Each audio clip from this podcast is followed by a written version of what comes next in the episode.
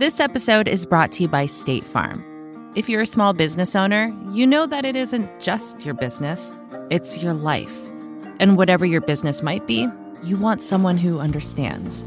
That's why you might want to check out State Farm Small Business Insurance. Why?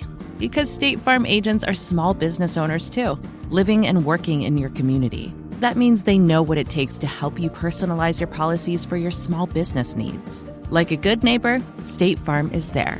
Talk to your local agent today. Join Capital Group C E O Mike Gitlin for a new edition of the Capital Ideas podcast. In unscripted conversations with investment professionals, you'll hear real stories about successes and lessons learned, informed by decades of investment experience. It's your look inside one of the world's largest asset managers. New episodes are available monthly. Subscribe wherever you get your podcasts. Invest thirty minutes in an episode today. Published by American Funds Distributors, Incorporated. We don't recognize the legitimacy of debate. We don't recognize the legitimacy of conflict. And so when we disagree with people, what do we do? We try to say they don't have a right to say what they're saying. It's illegitimate. And once you no longer have a legitimate view, I don't have to listen to you.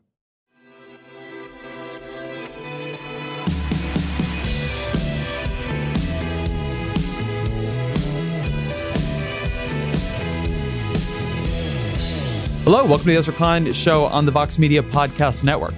Uh, before we jump into the show today, I want to put in a plug for The Impact by Sarah Kliff, my friend and my colleague and America's best policy reporter. She has done this phenomenal, phenomenal podcast. You, you heard a taste of it last week on, on this feed about healthcare and about connecting the way policy actually plays out in people's lives.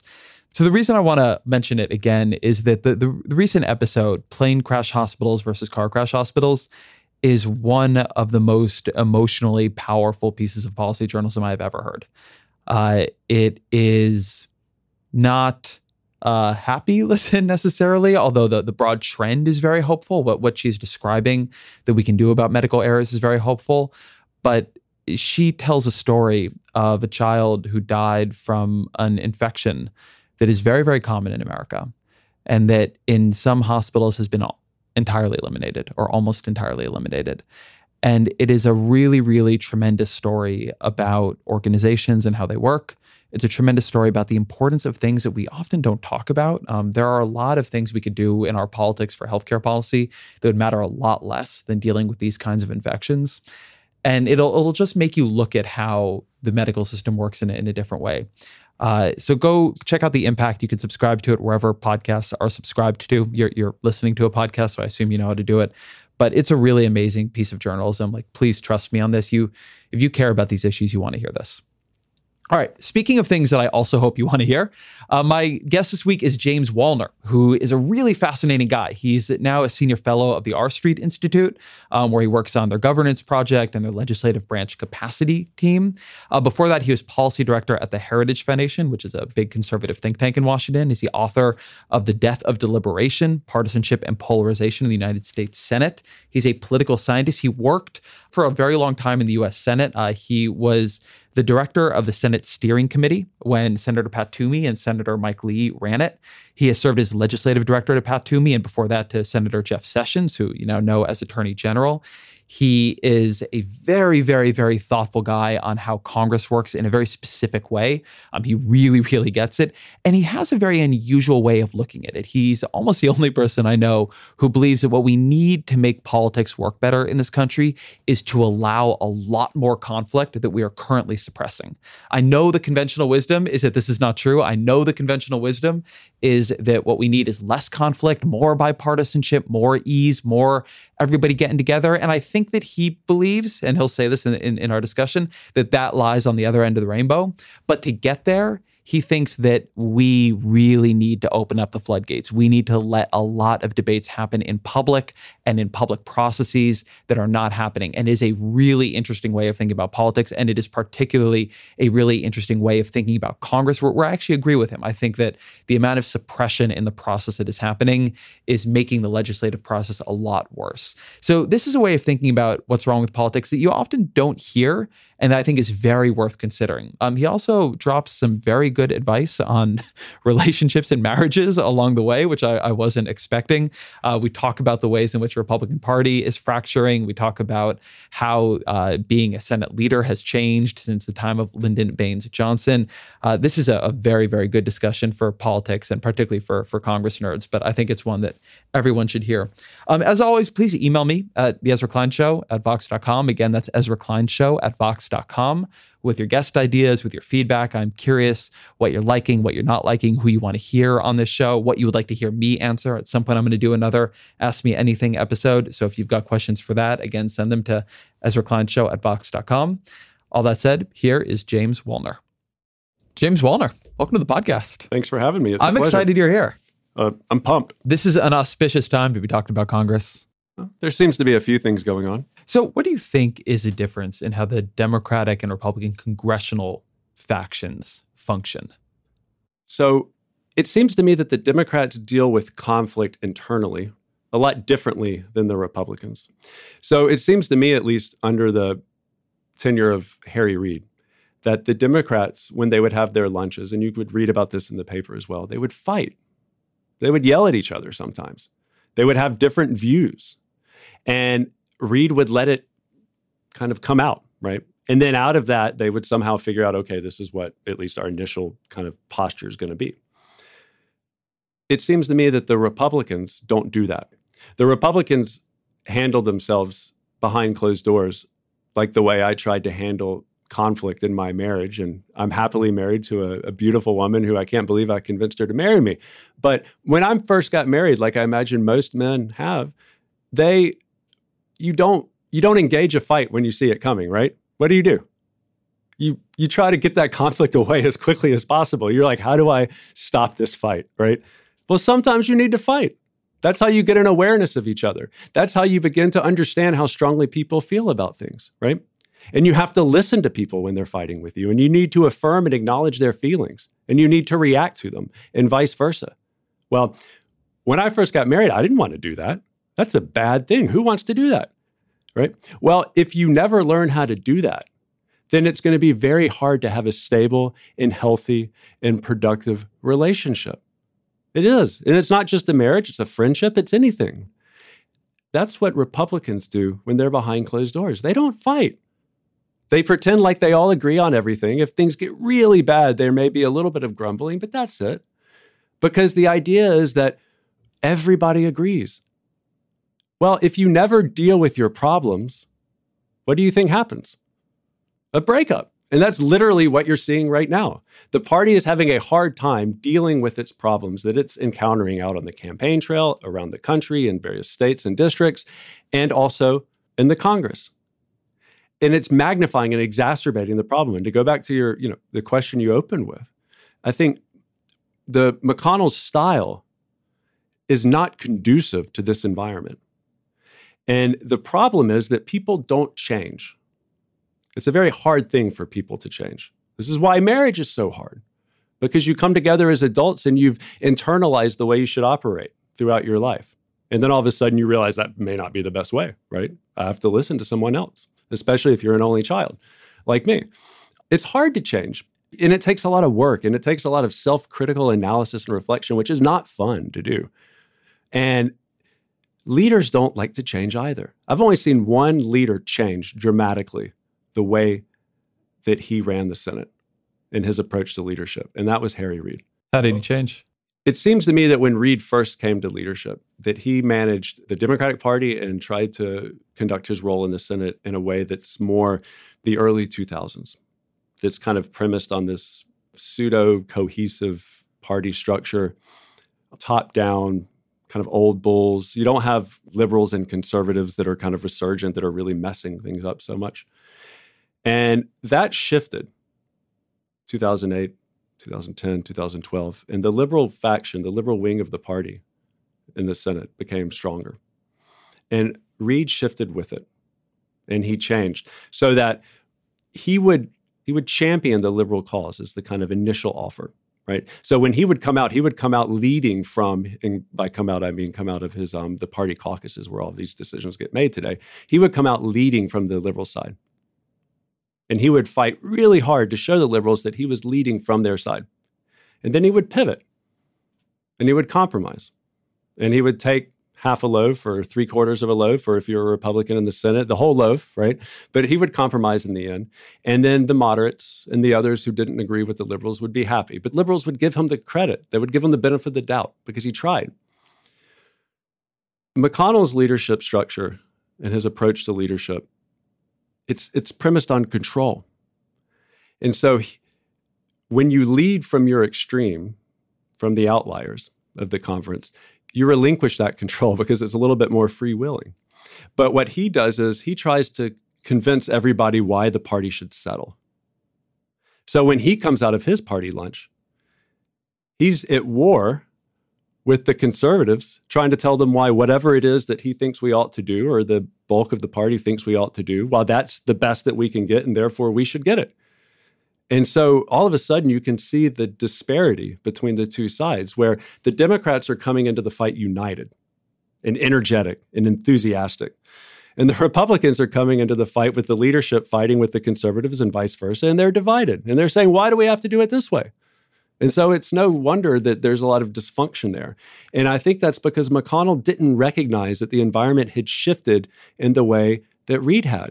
I mean, do you think Reid today would be calling out overtly liberal activists and insurgent candidates and saying, you're a white supremacist, you're anti-Semitic, right? Doing, going out of his way to overtly be seen as someone who is putting his hand on the scale to tip the balance away from the liberals? No.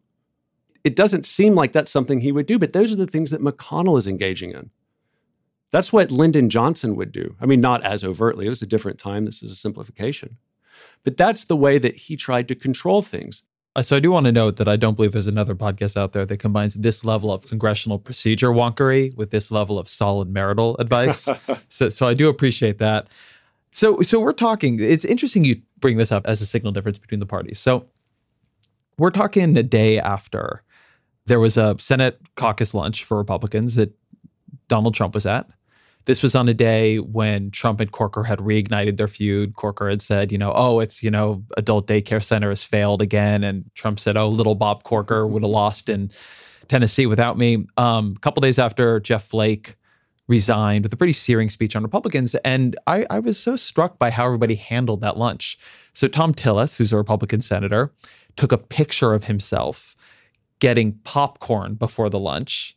And then, you know, bringing it in, and the sort of like joke was, ha, ha, ha, like I'm bringing popcorn to watch the fireworks between, I guess, Trump and, and Corker and, and Flake.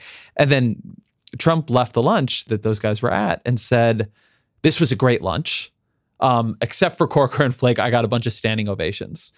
And it, it struck me that clearly nobody talked about anything. Like, clearly nobody worked anything out at that lunch. Like, they they listened to Trump politely. Everybody clapped. They did not work out what is a pretty severe set of increasing mistrust between Trump and Republican senators, and that that might seem good at the time, but is not going to help them figure out what's going on with their agenda or give Trump the information that maybe he needs to correct his own course. No, you're precisely right. I mean, again, I wasn't in the lunch, but the lunches that I have been in, there is an inverse relationship between the level of controversy and the number of times that something's mentioned in these lunches. And if something does crop up, then the leadership will typically say, well, we should probably deal with that. Let's have a special meeting, or so-and-so's working on it. We're going to figure this out. I just named a working group, right? It's all to disperse the conflict. You don't want to focus the conflict. And that's the fundamental problem. There are deep, major fissures in the Republican Party today. And the elected officials in this town thus far have proven unwilling and uninterested in acknowledging that and trying to do the difficult work of resolving it. This doesn't mean everybody hates each other. It doesn't mean you can't figure it out, but you don't even acknowledge it. That creates a problem. I, I often get the question when I give talks at colleges and stuff of why shouldn't America have a multi-party system? And I always tell people it, it does, that the two parties have a bunch of parties within them. I'd like to hear you outline not the fissures in the Republican Party, not just the issues they disagree with, but what parties do you think exist in the Republican Party right now? What what what are the factions, and, and how would you describe what they believe? Ooh. Should I just say they have the good guys in the establishment? Isn't that the, the, all, the all the craze today? No, I mean, you have, I don't pay attention so much to the the policy positions right now. And I know that sounds odd, but the reason why is that you don't have a kind of inclusive deliberative process. And so when you're not confronting members with, with questions of substance, there's no place for these policy positions to, to distinguish themselves and for members to differentiate themselves. I think it's more of a temperamental question right now, because it takes a certain temperament to walk onto the floor like John McCain did and vote no in a very dramatic fashion.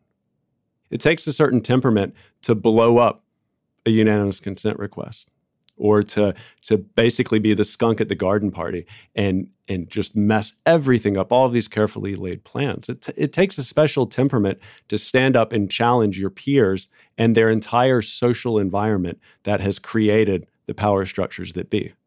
And so in that regard, you basically have the establishment, and they're trying to defend the structure. They're trying to defend the, the way things are done.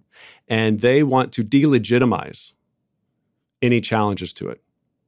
Then you have your insurgents or your outliers, and the same is true on the other side, on the Democratic side, and they want to disrupt that. But let me ask you about three people here, because I, I think this will help me understand your typology. So John McCain, who, as you say, has this temperament where he will be a, a somewhat lonely voice against something. Rand Paul, who has, I think, a pretty different ideology than John McCain, but also is willing to be the skunk at the garden party. And, and, and say Mike Lee, who you worked for, who I think is less confrontational with leadership than Rand Paul, but is still somebody, it seems to me, willing to go his own way, willing to be a thorn in the side to, to leadership. Are they, in this typology, the same party because they're all willing to be pretty confrontational? Or is John McCain allied with Lamar Alexander and Paul and Lee and Cruz or something else? No, I think it depends on the issue. I think you saw this with Paul and Lee on the U S A Freedom Act, the reauthorization of the Patriot Act, where they were working with Wyden and, and Leahy, mm-hmm. and working against uh, McConnell and Reid at the time. You know, it was a very strange, strange thing. I mean, you get strange bedfellows in the Senate when you do have an open and deliberative process. But yes, there are certain members who will be skunks at the garden party, but they're only going to do so on issues that they care deeply about. And the problem becomes they don't all agree deeply um, about this or sh- share the same deep feelings on the on the same issue at the same time. And so as long as you have a one-off, as long as it's just one knucklehead somewhere or one cranky old bull who is just upset about something, you're not going to have many instances like the healthcare vote where they are able to tank everything. I think the problem becomes for the leadership and for the establishment and the people in positions of power who benefit from the existing structure, that when they start to sustain a level of frustration across issues, because maybe our inactivity and gridlock have become an electoral liability, that becomes an issue. And then I think the bigger threat are the members who aren't necessarily seen as overtly ideological or philosophically driven. Think of your um, your Senator Purdue's from Georgia, right? More of your kind of business-oriented members, they're just frustrated by the the Congress and the Senate's inability to do things. Ron I think Johnson. Ron Johnson's another a great example. I think that poses a more interesting and challenging um, uh, threat to to the, the powers that be, because it's not about the bill on the floor at that particular moment. It's more about a sustained critique over time about the way that this process is working and how it's leading them to have to confront suboptimal policy outcomes time and time again. This episode is brought to you by State Farm. You've heard it before. Like a good neighbor, State Farm is there. But it's more than just a tagline, because State Farm agents are small business owners themselves who live and work in your community. And if you're in the market for small business insurance, who better to work with than an agent who understands what it takes? State Farm agents can help you create a personalized insurance plan that fits your small business needs and budget. Talk to your local State Farm agent today about small business insurance. Like a good neighbor, State Farm is there. Did you know the Capital Ideas podcast now has a new monthly edition hosted by Capital Group C E O Mike Gitlin? Through the words and experiences of investment professionals, you'll discover who was their best mentor, what's a mistake they made that changed their approach, And how do they find their next great idea? Subscribe wherever you get your podcasts. Published by American Funds Distributors, Incorporated. Well, one thing that seems to me to be true within the Republican Party base right now is that there is a very, very, very deep anti-establishment sentiment. And I don't mean establishment the way it's normally meant. I almost mean an anti-leadership sentiment, no matter who the leadership is. So on the one hand, you have Donald Trump, who is a real thumb in the eye to everybody else in the, in the Republican Party. But then in Alabama, you have Roy Moore. There seems to be an almost continuous raising of the bar of what it means to reject the way things are going. And and that's a place where what you're saying appeals to to what I feel like I'm seeing now, that there is a desire so deeply to see people say, fuck you, to the swamp, that it almost exists irrespective of ideology. I mean, Roy Moore and Donald Trump are extremely, extremely different, but they feel to me to be drawing on a on a somewhat similar base of support. And something about Trump backing Luther Strange was inauthentic to his own coalition. Is that fair? Yeah, I mean, I think driving the frustration and cynicism and ultimately anger that you're starting to see on both the left and the right and the electorate around the country right now is this sense that the government isn't responsive to them. And by responsive, I don't mean that it doesn't do what they want. I think we take the wrong lesson from this when we think, oh, well, it has to agree with them all the time and they have to win all the time. Um, that's not what I mean. I mean responsive in terms of, go back to the, the marriage analogy. When you're in an argument with someone, you have to affirm their position. You need to acknowledge that you hear them. You need to acknowledge that what they feel is real. And you need to acknowledge that that's an issue. And even if you had nothing to do with it, the last thing you need to do in that situation is say, this is why you're wrong. And this is why I'm right. And so therefore you should be not angry and you have no reason to be angry. So now can we go to dinner? Right? That, that's not going to go over very well, right? That's exactly what the Republican leadership is doing right now. And it seems to me more effort and energy needs to be focused on what are the voters, the activists, the independents, all of what, what is their concern and why do they feel like things aren't working? But let me ask you something, because there's there are two really interesting directions to take this, and I'm going to take them in both in order. But first, I want to talk to you about the suppression of ideas. Because what you're saying there is that something that that both sides in politics, in the Republican Party at this moment, is trying to do, and I think this is right, has been to suppress certain debates. And Trump, to me, more than anything else that, that powers his rise, is he recognizes that there is a debate about immigration in particular, and just demographic change and changes in cultural status that is being suppressed, that Democrats are on the other side of, and Republicans have decided, because they want to win the Latino vote going forward, they don't want to have, right? They're going to back the Gang of Eight, or if not, they're not going to vote for it, but they're not going to go sort of full Trumpian, you know, let's build a wall. And so there's this explosion of a candidate who cannot be controlled by the party and gains his power from channeling the energy in a suppressed ideology. But isn't that what we've always done in politics? I mean, I'm not saying it's good or bad necessarily, but hasn't one function of politics always been to say there are some things that the elites of the two parties have tried to move off of the table, even if there are a lot of, you know, say post-nineteen sixty-five segregationists running around, that you don't have that debate over and over and over again? It, it, it feels to me that on the one hand, you could take this and say the lesson is never suppress debate. And on the other hand, you could take this and say, actually, the they've simply failed to have the tools to do it any longer. Does that make sense? No, it makes complete sense. I think I think we need to change how we think about conflict. I mean, to go back to this theme of mine, the process of politics is absolutely vital, and we've lost sight of that. And it's vital in terms of resolving conflict. We have this way of looking at conflict as something that is bad and we have to get rid of it. And the only way to do great things is to wall off the process from all of this conflict. Well, sometimes you need the process to reconcile people to what you ultimately do. And the civil rights debate is a great debate. This country was deeply divided. On one side, you had people fighting for more civil rights. And then on the other side, you had people wrongly saying, no, we want to keep segregation. But the approach wasn't to say, okay, we're going to do this thing and we're going to craft it behind closed doors and we're going to come out and we're going to jam it down your throats. That wouldn't have worked. What did they do? They had an open debate.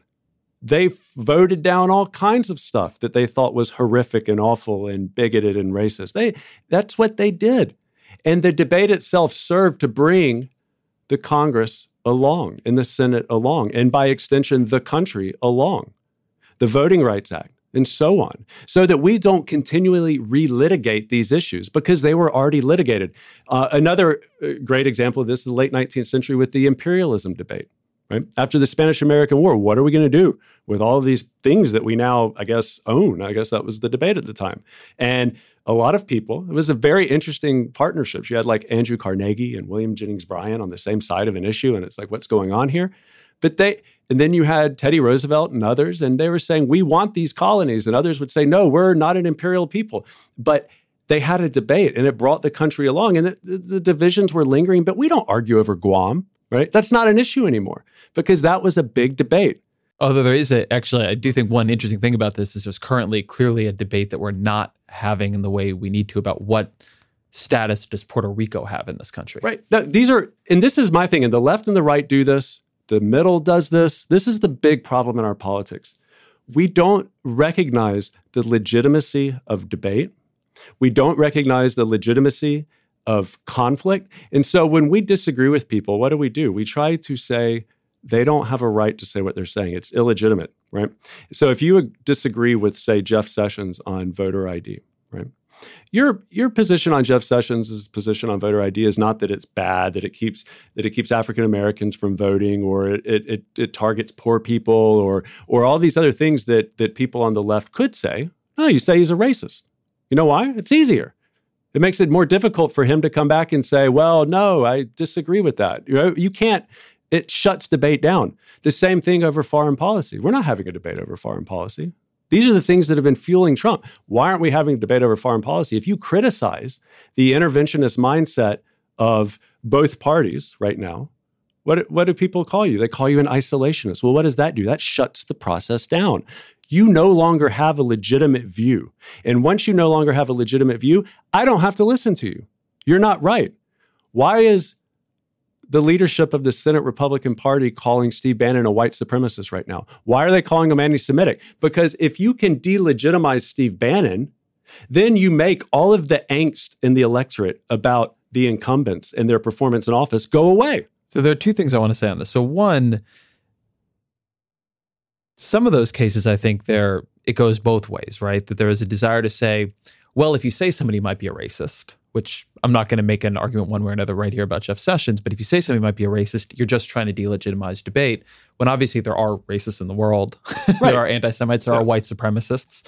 Um, there's a whole lot of evidence at this point that Steve Bannon did a lot of explicit coordinating with Milo and, and white supremacists while building Breitbart. But the other thing that I do think is interesting there is, I don't have a name for this yet. I've been thinking about it a little bit.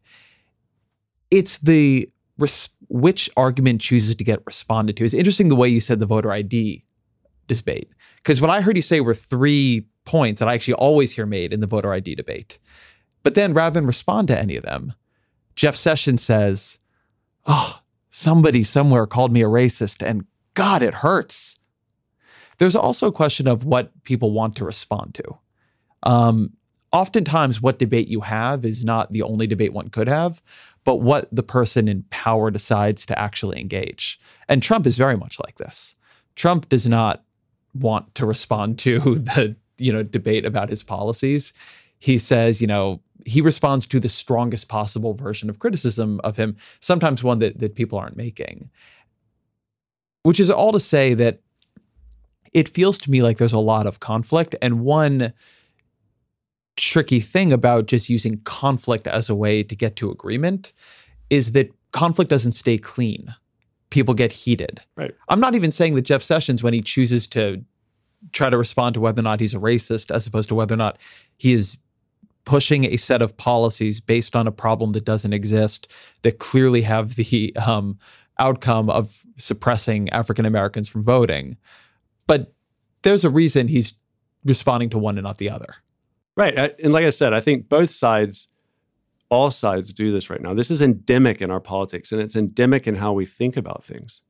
I'm not, look, I'm not a relativist. I don't think all views are equal. I'm not suggesting that whenever someone says something, we need to give it the full benefit of the doubt. That's nonsense. But that's a far cry from when the initial reaction of pretty much everybody today is to go to the extreme, right? Another example, you've politicized something. Right? Yeah. Well, why is that bad? It's politics. That's literally how we deal with difference in a society like ours. Without politics, you have tyranny, right? That's how we do it. We bemoan this idea that, well, we no longer have common spaces and we no longer have common newspapers or, or common media outlets. Well, guess what? That's literally what Congress's job is. And so I, we should see more conflict there. And the problem is, I just finished reading a, a great, fabulous little short book by a guy named Alan Jacobs. It's called How to Think. And I came across it, I stumbled across it, and I picked it up, and I'm like, well, I'm going to read it. And you know, a couple hours later, I was done. It's real short. But he he tackles this problem in our society, not in our politics necessarily, about how do you think and then respond and then ultimately communicate across differences, because that's the core challenge of our time, in my opinion. And a lot of people out there say, well, the answer is just to make sure everybody agrees. Well, that's not going to happen. And I don't want to live in a place where that does, because again, that's tyrannical, right? I like diversity. I like differences of opinion. I like different forms of artistic expression, because that's the stuff that makes life worth living. That's what Western civilization is all about. So how do you deal with it, and how do you communicate across these differences? Well, he talks about take a step back when you're in an argument with someone. And and and I forget if he calls it the five-minute rule or something else, but but really try to put yourself in the other person's shoes before you respond, right? Take a deep breath. Or he talks about the steel man argument, which is yeah. not his, it's someone else's, but instead of a straw man, right? Well, these are hard things for people to do. And they're certainly hard in politics, where you have media, where you have Uh, an instantaneous kind of response structure. And so the what what bringing conflict into that process does is that forces you to deal with other people's arguments. And it forces you to try to reflect on your own position, right? If you're trying to push a bill in the Senate and all of a sudden the other guys are literally willing to stay all night for the next seven days and they're going to force you to do the same thing, you're going to say to yourself, do I really care about this? Right? And then you're going to reflect on that. And then you're going to compare it to what the other people are doing. And you may say, I do. And then you're both going to stay. And then when you both stay, you're going to kind of come, come into conflict with each other, right? And you can only reduce, to go back to what we were saying earlier about this uncertainty in the environment, right? Where nobody really knows where everybody is anymore. There are no more cues that you can take, because everything's in flux. And so the only way to reduce that uncertainty in a place like Congress is to bring members together in conflict with one another.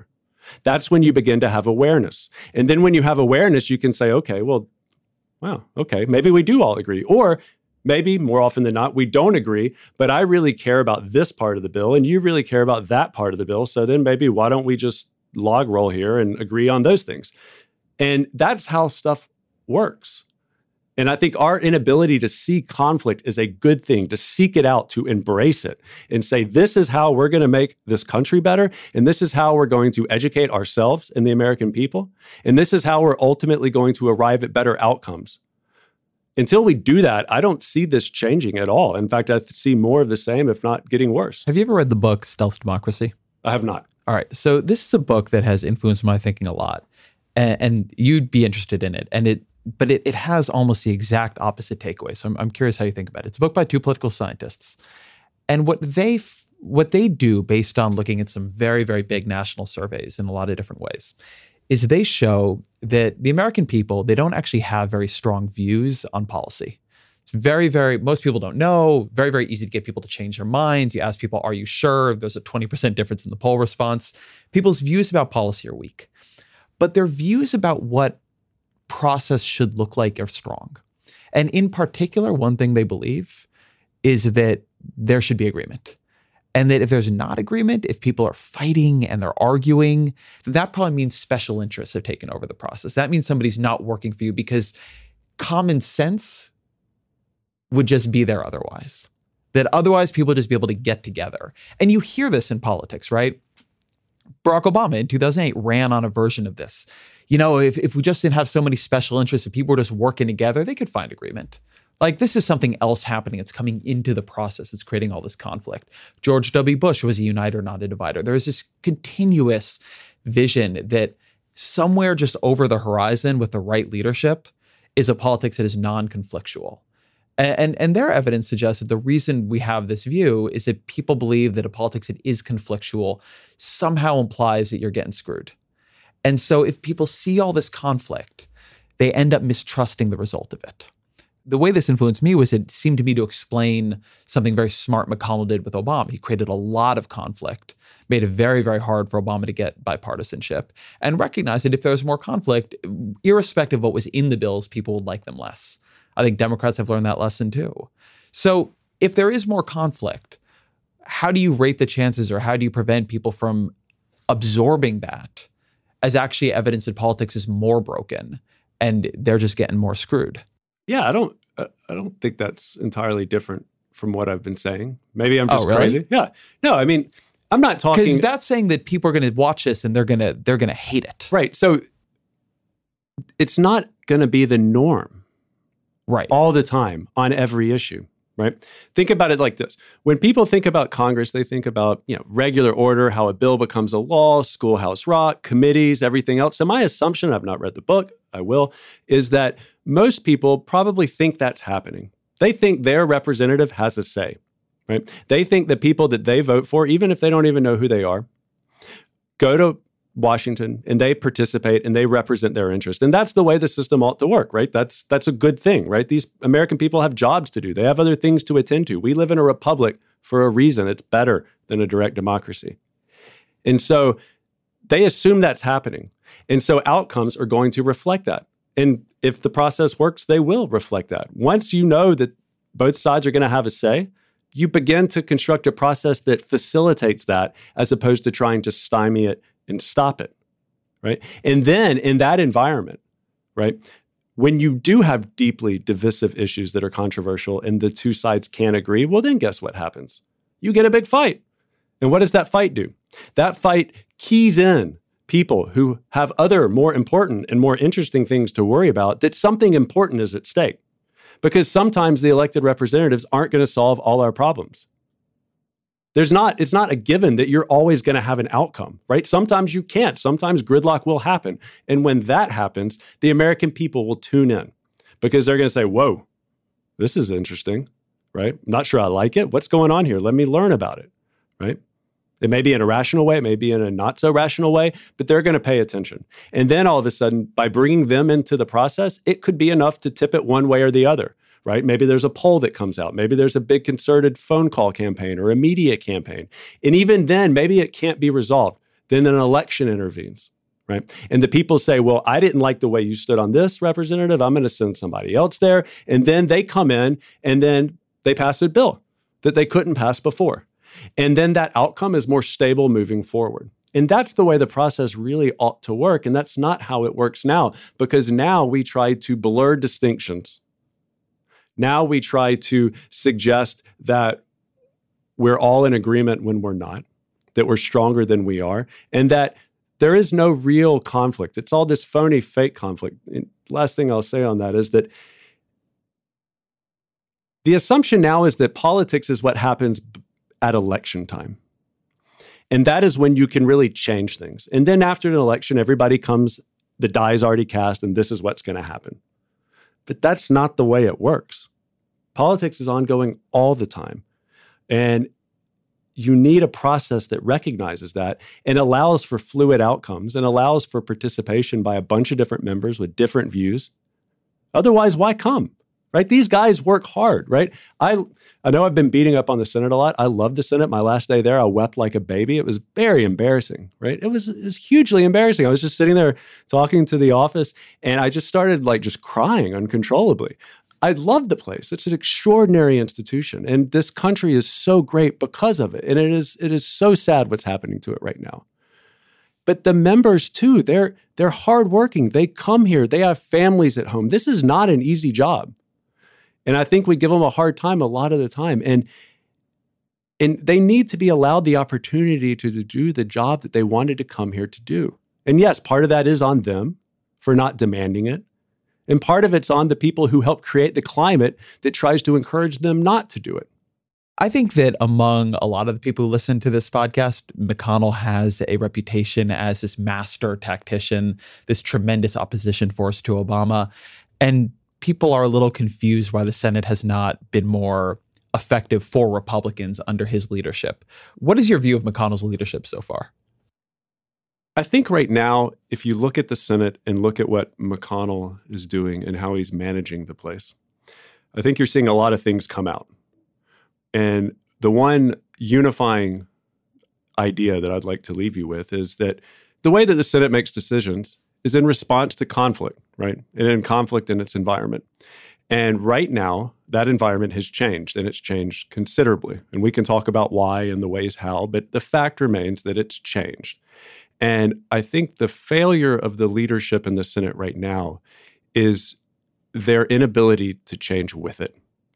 And it seems to me that McConnell is managing a Senate with a set of tactics and an approach that may have been well suited for a different time, but it seems to be terribly poorly suited for today. Well, how has it changed? Let's be specific about that. Right. Well, I, th- what I like to do, what I like to tell people and, and the stories I like to tell about the Senate, I like to go back to L B J, right? Lyndon Baines Johnson. We remember him today because of Robert Caro's fabulous biography, Master of the Senate. We remember him as the Master of the Senate. What we forget is that he was a leader bounded in time and his power, and he did have a lot of it, and he was extraordinary when it came to being a legislative leader in a lot of ways, depended on a certain institutional structure. Well, what happened at the end of the fifties when he left and went to the White House in nineteen sixty or sixty-one, I should say, as the vice president? It changed. The environment changed, the issue agenda changed, the constellation of advocacy groups on the outside changed, and as a result, the senators themselves changed. nineteen fifty-eight, you have a whole bunch of northern liberal Democrats come in who upend the institutional structure and start to change the way the place works. nineteen sixty, sixty-two. And at this time, Mike Mansfield comes into the role of the Senate leader, and he starts to manage the place differently. And then we have this golden age, as people say. What's the, the difference between them? That's a piece of history that I think is interesting, but people don't know. Right. So Johnson, the way that he managed the Senate, it rested on strong, powerful committee chairmen, old bulls, that sort of thing. And he liked to control deliberations, and he liked to try to control outcomes. He didn't want a free-flowing debate. He worked behind the scenes and saw the floor as a place to kind of rubber stamp what they were able to work out elsewhere. Sound familiar? Well, that becomes harder and harder and harder when the power centers on which you depend get weaker and weaker, right? And so had Johnson stuck around, I submit, it's a counterfactual, we'll never know for sure, but I submit we wouldn't remember him as the master of the Senate. He probably would have been a failure. Already the rank and file were chafing at his um, heavy-handed, top-down, centralized approach to leadership within the Democratic Party even before he left. And then Mansfield comes on, and he has a different personality, and he's not Johnson, and he knows that. But he also knows that he can't control and run the Senate in the same way. So what does he do? He takes a step back. He lets go.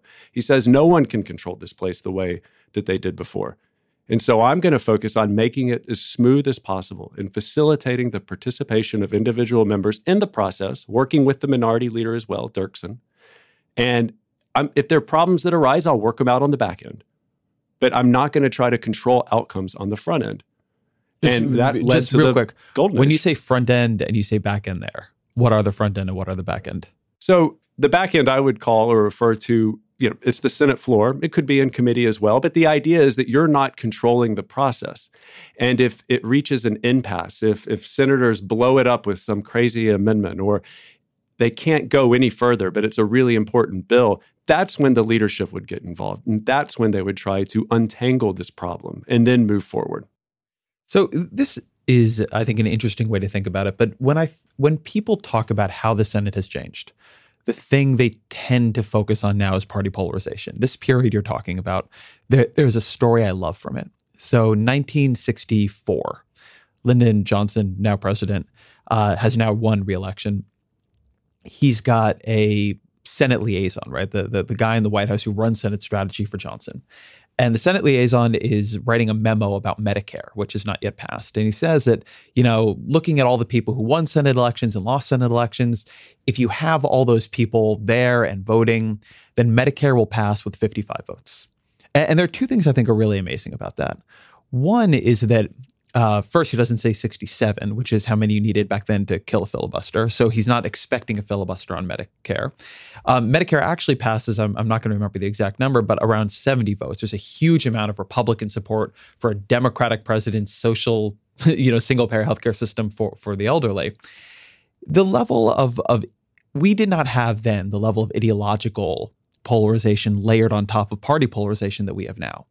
And that seems to me, and a lot of the standard accounts, to have unlocked a lot more coalition making, a lot more strategic options than leaders have currently. So, so how does the really bitter level of polarization we have now influence the account? Right. I, I think it's certainly different to the extent that the parties were more divided then than they are today. I think that's clear. I think it's not so clear that they're as unified today as we often think they are, right? I don't think that the parties, and this is something I've been, you know, harping on for a long time now, they're not as unified as people think they are. And one of the reasons why it appears that they are is because there's no process.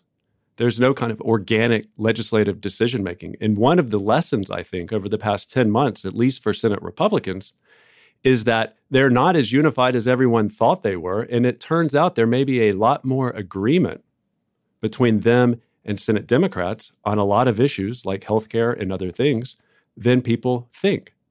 And so it stands to reason that if you had a more deliberative and open and freewheeling, if not chaotic, process, you would probably get a lot more bipartisan outcomes on a lot of very surprising issues. One of the signal features of the Senate that is the absolute most confusing to me, and I had a long conversation uh, on this podcast with Michael Bennett from Colorado about it. He seems upset about it too, and, and I did not quite get an answer that I ever found totally satisfying, is why groups of senators do not drive forward their own bills. It is very opaque to me what kind of power the leadership wields, which leads to the coalition that cares about criminal justice reform never getting that bill to the floor, which leads to Lamar Alexander and Patty Murray now seem like they really don't have a chance of getting a, a vote. What is happening that in a Senate where if you sit down with literally any member of it who is maybe not Mitch McConnell, though possibly also maybe Mitch McConnell, you, they will tell you that they do not like how it works. This is not how it is supposed to go. They they feel like they're not doing their job. They're not legislating. Why is it that they are not able to rise up and take some power back and begin putting the things they are interested in and forming ad hoc coalitions and their own processes and their own groups and using their leverage to drive their own priorities into the process? Well, you're absolutely right. The Senate leaders are not House leaders. They actually don't have any power, right? The extent of McConnell's power, at least on the floor of the Senate, is lies in the fact that the chair calls on him first. That can change tomorrow. That could change this afternoon. But that's literally it. And then the deference that his members give him. Anybody can move to proceed to a bill. Anybody can offer amendments. Anybody can do all these other things, but they don't. And I think it's a confluence of, of several factors for why. But I, the, the most, I think, underappreciated is just the social cost. When you come as a new member, the entire place is geared to make you feel like you don't know what you're talking about, right? And you may be an expert on, say, education, right? Like Senator Bennett. And you may know a lot about it, but guess what? When you start challenging the way that the place works, you're not talking about education anymore. You're talking about, um, you know, all these institutional norms and ideas, and then all of a sudden people just react very, very negatively. And so it they want to make you feel like you you don't know what you're talking about. And to go back to put yourself in a senator's shoes, standing on the floor of the Senate, as I found in my professional career there, working for members, and standing up against all of the powers that be, oftentimes on both sides at the same time, and stopping things, you know, being a skunk at a garden party, it's a very lonely place. And there are not many people who say to themselves, that's what I want to do, right? They look for a way to get along. And so it's just a hard thing to overcome. But what I would say to you is the same reason why the leadership isn't able to pass bills today using this kind of secretive process. It's the same reason why the Gang of Eight fails and other things fail. Because the idea is that if we could only get the reasonable, rational people into a room somewhere and we can craft some bill and then we can just put it on the floor and then it'll pass because it's bipartisan. But it doesn't socialize members to the suboptimal outcome. It doesn't bring them along. It doesn't make them feel like they have a say. It's the exact same process, just a different cast of characters. And so ultimately, that's not the solution. The solution to this is for members to just fight for their priorities and their prerogatives in the process. And when they come up against the effort of another and they have to deal with each other as equals and they're starting to vote on things and the American people can tune in and see what's happening, then you start to get a new equilibrium that's established. So this gets to something I've been thinking about the last couple of days a lot and that, that I talked with Senator Bennett about quite a bit. At the core of what you're talking about here is just a form of cowardice. I'm going to be the skunk at the garden party. A lot of these are good people. Um, they they seem like they have big egos. They've done hard things, right? It takes a certain amount of courage to run for office. You you have the pro- the possibility of real humiliation in front of a huge number of people if you lose. And yet they get to the Senate and then everybody kind of meekly submits. And then we've had this thing in the last couple of weeks. Bob Corker decided to retire in order to criticize President Trump, as far as I can tell. Jeff Flake gave a speech about how the rest of his party is abdicating its responsibility to exercise oversight and and put boundaries on, on an out-of-control president. And the punchline is that I'm going to retire too, so I can speak freely for the next you know year and a half. And I'm sitting here listening to these guys get praised as brave all over. And this doesn't feel like the definitions of bravery I've heard. That the idea of going against your party or going against the rules or go or making problems for, for the other members of your caucus, even when you think it's of profound moral importance, is so socially unpleasant that in order to do it, you leave or you don't do it at all, as in many of the cases here where you're talking about people just don't bring things to the floor or don't defy their leadership and vote to bring a bill to the floor that they would support that their leadership wouldn't. I don't understand because I I know a lot of these folks. I report with them. They're, they're, I don't think that they are so cowardly, and they certainly are all very high up on their own egos, and they hear a lot and read a lot about great statesmen of the past. And then they get here and they act like this. Why? I mentioned a confluence of factors earlier, right? The social kind of pressure, the intimidation, the peer pressure, right? Think of it in terms of high school. That's very real and it's there, but it's not the only thing. I think partisanship still does play. I mean, the parties are divided. But there's still this sense that it's a red team and a blue team. And if you mess things up, right, then you're going to give the other guys an opportunity to come in and really win. And that's going to be really bad, and it's all going to be on you. So think about someone like Senator Murphy, right, Chris Murphy from Connecticut. He's a passionate advocate for uh, various gun control measures, right? And after the latest uh, tragedy, the latest shooting, he says very emphatically, because he feels strongly about it, that Congress needs to get off its ass and it needs to do something, right? What did he do after that? He granted unanimous consent to process a whole bunch of meaningless noms all week, right? He has the ability to force this issue onto the agenda if he wants. My guess is it would be voted down very quickly, but he has that ability. My guess is his own leader wouldn't want him to, to exercise it, right? But he doesn't use it. And the reason why I would, I, I'm guessing, I'm not in, inside his head. I don't know him. I haven't sat in these meetings, but my guess is that the party leaders have im- implored him not to, right? And even during the budget in the Senate, you see these articles where, where the minority leader is, is, is telling everybody, we're not going to really adjudicate the gun issue.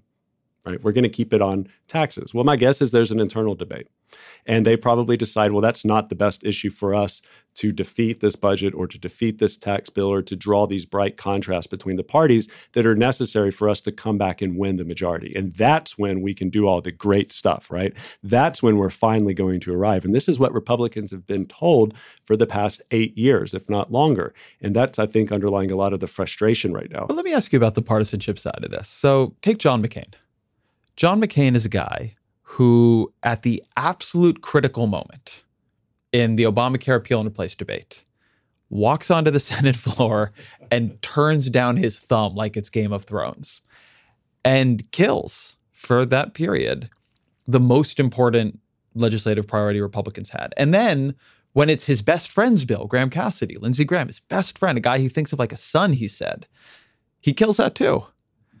He's not kicked out of the Republican Party. And and now, to be fair, he's not running again for re-election. I mean, he's facing a very, very serious brain cancer diagnosis. So there's a way in which he's freed. But the parties need, particularly in a closely divided Senate, they need their members in many ways more than their members need them.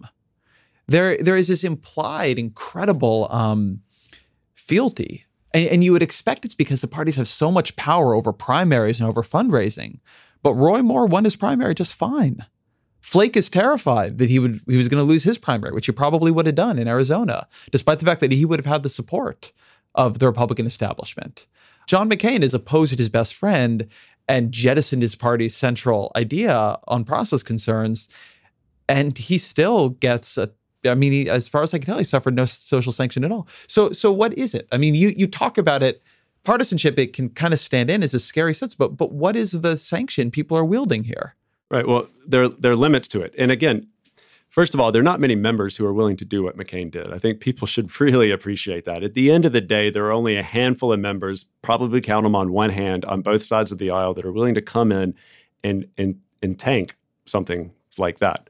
Um, but partisanship is really enforced. The social peer pressure is enforced by yourself. This is the Senate. The leaders don't have any power, right? They It's not fundamentally changed since the Senate of the olden days that people are familiar with. So when you talk about sanctioning members, the only thing that can sanction the members in the Senate is either the full Senate or the conferences, right? You could change your rules and you could kick that member off of a committee, but they're going to be very loath to do that because they also harbor those same feelings about the underlying legislation. McCain's not that much of an outlier. The only difference was a lot of the other members who were equally upset with the process ultimately went along with it begrudgingly because they felt intimidated and pressured, and they ultimately complied with it. Support for this show comes from Slack.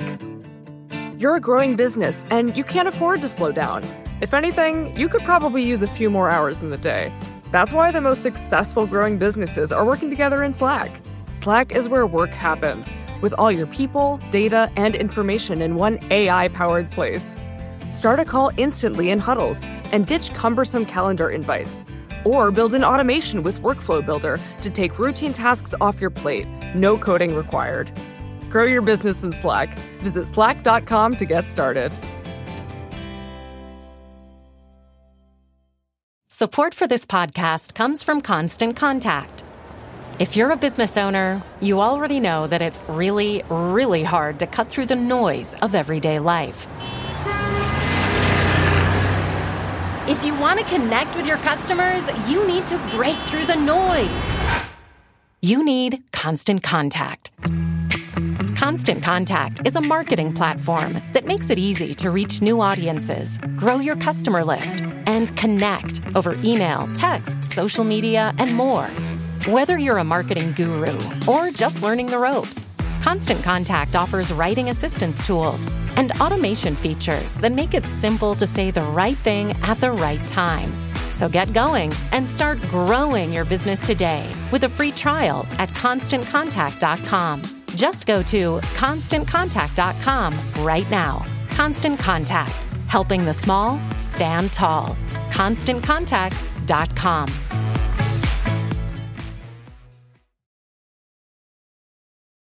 So you and I spoke a lot, and I spoke with many people um, uh, on the Republican side of the aisle in the years when Democrats ran the Senate. And there was a real powerful feeling broadly shared among Republicans that this closed process the Democrats were running was a, a real problem. Mitch McConnell in twenty fourteen gives a speech called Restoring the Senate. And it's really his manifesto for if I'm put in charge, what I'm going to do. And he talks about, you know, regular order and open processes. And, you know, the way that Obamacare was passed was this uh, unbelievable travesty. And then Republicans get power and they run a more closed process, certainly on healthcare, than Democrats ever did. Tell me how to understand what happened there. Were they all lying? And why not run an open process? Some, why not run hearings, at least to start? Why not give it a shot? I, to this day, do not have an understanding of why they decided to do healthcare and to some degree taxes the way they did, and why, when it stopped working, they still never changed. You mentioned McConnell's speech on the floor of the Senate. I was sitting on the floor at the time I listened to it. It was a fabulous speech. It was great. It was, this is the way the Senate's meant to work. And when it works that way, it ends up doing more. After that speech, I left the floor, got on the elevator with a bunch of members, a bunch of senators, and one of them said on the way down, well, I don't know what Mitch was talking about, but I'm not going to be here on a Friday, right? And that's the problem. McConnell and his allies have cultivated this sense that he is an emperor that has godlike powers that can somehow create possibilities out of impossibilities. And that's not true. He doesn't have that power. He doesn't have really any power beyond the chair recognizes him first and his members defer to him on most things most of the time, right? I don't know what Mitch is talking about, but I'm not going to be here on a Friday. But he had the power to not run a completely closed process on Obamacare. I mean, that was a choice. Yes, Obamacare, it was an interesting thing. I think I think he wanted to go with the original twenty fifteen bill first because that was what they could ultimately pass, at least based on what they did in twenty fifteen. That's the bill where you repeal and delay, right. Basically. Exactly. And yeah. Then you come back in and you start to tackle the things you couldn't get, right? But when the House decided to couple the two together, when the administration— and couple the Obamacare and tax reform. And repeal. So repeal and replace. Oh, couple repeal and right. replace together at the same time. Right. Yes. And this is the fundamental thing that ultimately, in my opinion, undermined the entire effort. Because, and it gets back to this idea of conflict, right? When you have no conflict, when there are no debates internally within the party, much less externally out on the campaign trail or on the floor of the House or the Senate as to what you believe, then it's easy to say, we all believe in this. We want to repeal Obamacare. Well, when you add repeal and replace together, guess what? It becomes very obvious very quickly that not only do you not all agree on repeal, you also don't agree on replace. And it begins to take longer and longer. And this gets back to the sense of control and go back to Johnson and Mansfield, right? When you encounter uncertainty, what do you normally do in your daily life? You try to control things, right? You want to reduce uncertainty. And for you, the way to, to do that is to not let things happen. And so you begin to tighten your grip more and more and more. And that's what happened on healthcare. And that's what the entire process was basically, how do we go into a room and come up with this great idea? And then when that's not possible, how do we get like the least bad option, right? But what they failed to see, or maybe they saw it, I wasn't there, maybe they did appreciate it, but they were trapped in that process at that point. What they failed to see is that that process itself magnifies and exacerbates those divisions within the party. And it makes it difficult to get members to ultimately go along with this suboptimal thing in the end. I, I want to stop you there because there's something interesting in what you just said that I think is pretty subtle. That this process that is meant to close off debate, to sort of hide divisions, actually exacerbates them. Whereas these open processes where people argue between the trade-offs and, and have more of these divisions in public, as you close them, why, why does the closed process exacerbate decisions? Specifically, what is happening there that makes the, the divisions harder to overcome? Right. The, these are senators that represent states. There are a lot of people in states. They got lots of different ideas, and the senators themselves have lots of different ideas. This idea that you have a red team and a blue team, and there's a red position on healthcare and a blue position on healthcare is absurd. It's ludicrous. It can only perpetuate itself when you don't ask people what they think and force them to vote, right? Nothing clarifies distinctions like a vote because you ultimately have to vote one way or the other. I guess you could vote present or not show up, but members don't like doing that. Um, and so when you have a closed process, you never get to that point because you're going member by member and you're asking them what they think. And in the end, most members want to get to yes in my experience. All of them do, Democrats, Republicans. They want to be constructive and helpful, right? But when they have this bill that you just all of a sudden put on the floor at the last minute or unveil, and all of a sudden the constituents don't like it, the groups on the left and the right don't like it, everybody's trashing it. It's got like a, a an approval rating that's lower than the Nazis, right? I mean, these things are bad. And even if you are inclined to support it because you feel like you had to, because you were intimidated, because you actually genuinely want to be a team player, you're not going to be able to ultimately do it if you want to make your constituents happy. And the process hasn't served its function of bringing them along, right? And so that's where you get a lot of the angst and frustration. You see it on the left and the right right now in, in our politics, where they they don't trust their representatives. And the reason why is because they don't see them fighting. They don't see them trying. There's no effort. You can't see effort behind closed doors. You can't see a member who says, I fought as hard as I could, and this is the best deal that we could get. Well, they have no idea if that's true because they couldn't see it with their own eyes.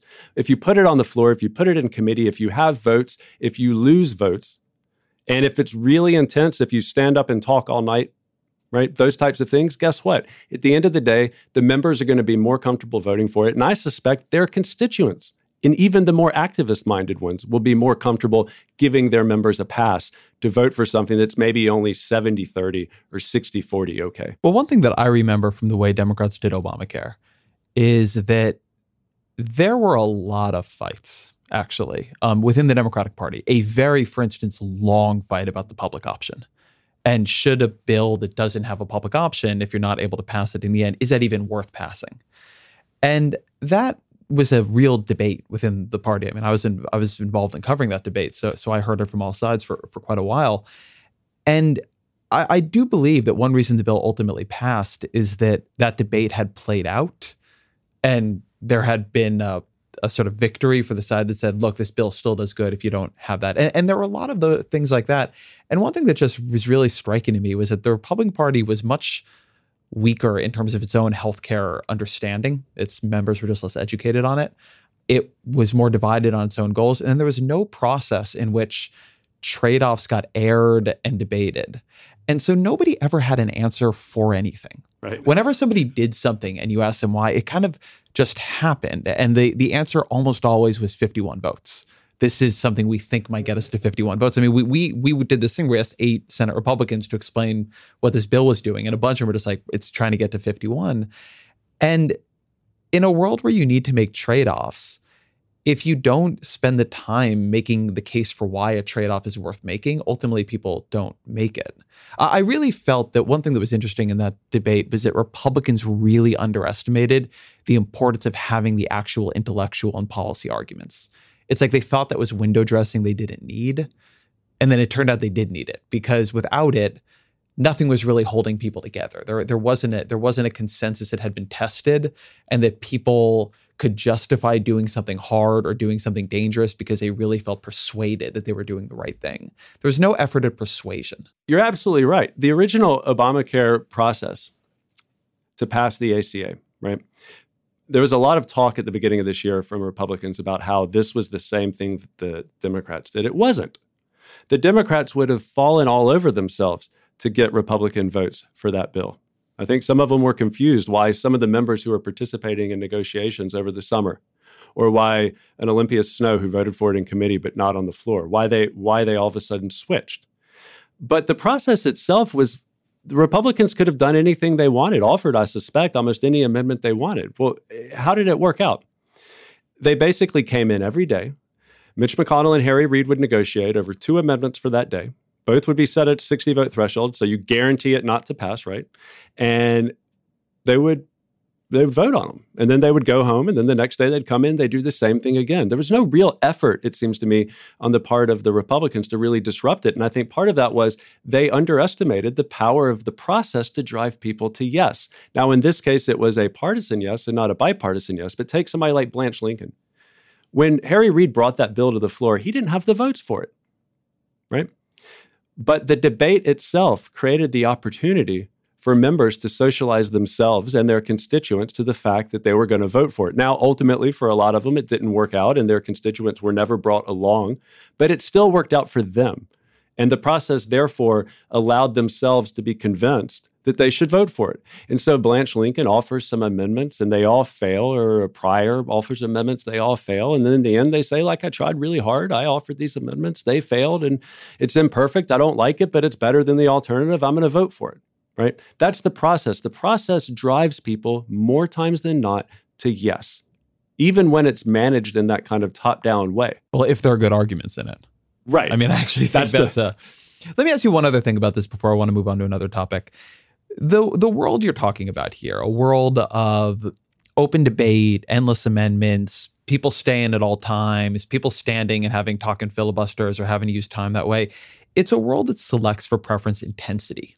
It's a, a world where the most committed senators exercise power that is outsized to how many votes they really hold.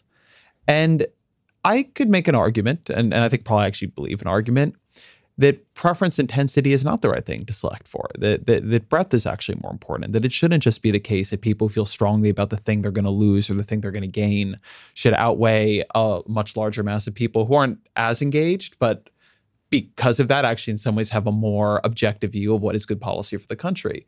Why do you feel more comfortable with preference intensity? The first reason is this is literally how the Senate operated throughout the vast majority of its history.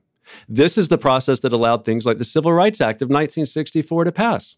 Well, because, it's also how it allowed a right. lot of civil rights and anti-lynching laws not to pass. For right, a long no, time. and they're and they're good and bad in in in all things, right? You know, we had to read Shakespeare in high school. There, there's good and bad in everybody. There's good and bad in everything. But my point is, this is the way that the place worked, and this is the way that it did its great things, and also, yes, it's not so great things. But preference intensity isn't a veto. And breadth also matters.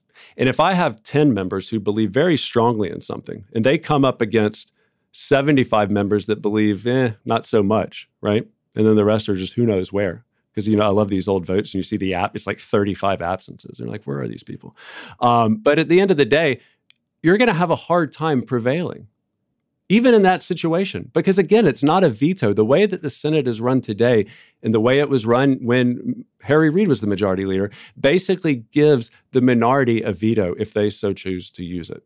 And that's my point. If the majority demonstrates that it's serious, or if the minority demonstrates that it's serious, it begins to equalize things a little bit more, and you do get to a more inclusive process and more stable outcomes.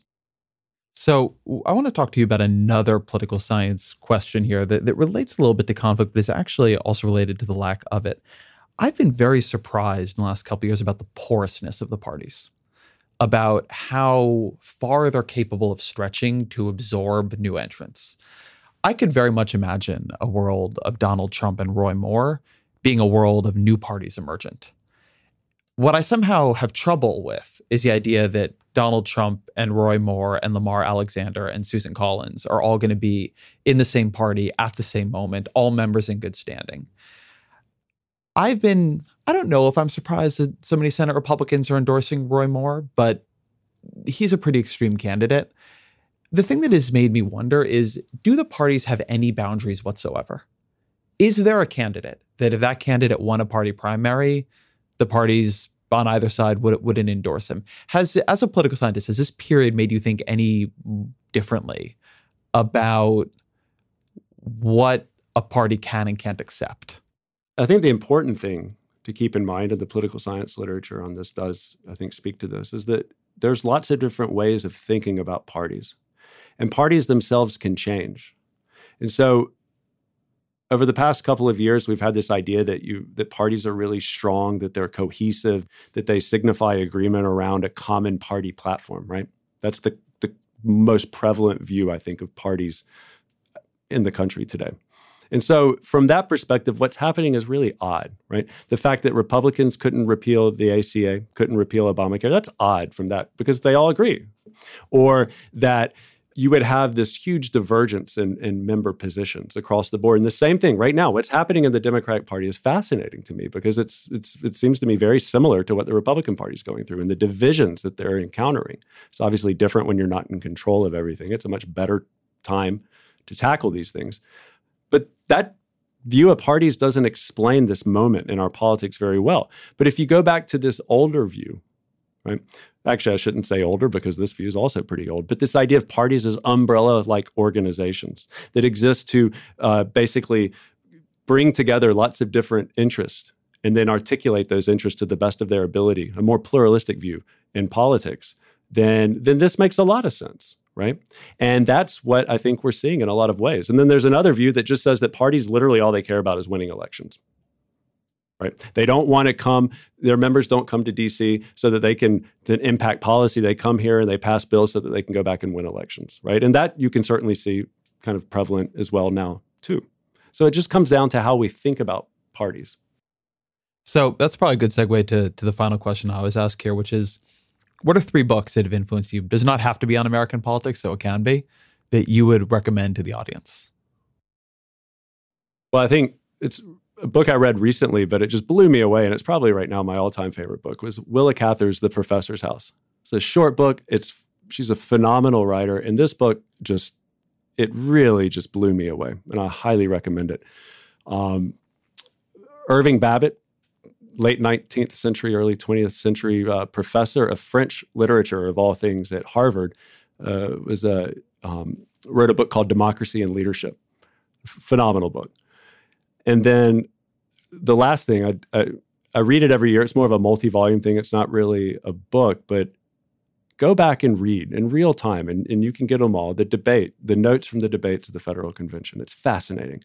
And next year will be a good time to do it because it's going to be a like year, which means the days of the week next year in twenty eighteen are going to be the same as the days of the week in uh, seventeen eighty-seven. I'm a real dork. That is the nerdiest yeah. thing that has ever been so, said on this podcast. You know, congratulations. When you wake up in the morning and you got your ten pages of the convention notes to read, and it's like June, Wednesday, June tenth, and it'll be Wednesday, June tenth. But read it. It's phenomenal. It's only like ten, fifteen, twenty pages a day.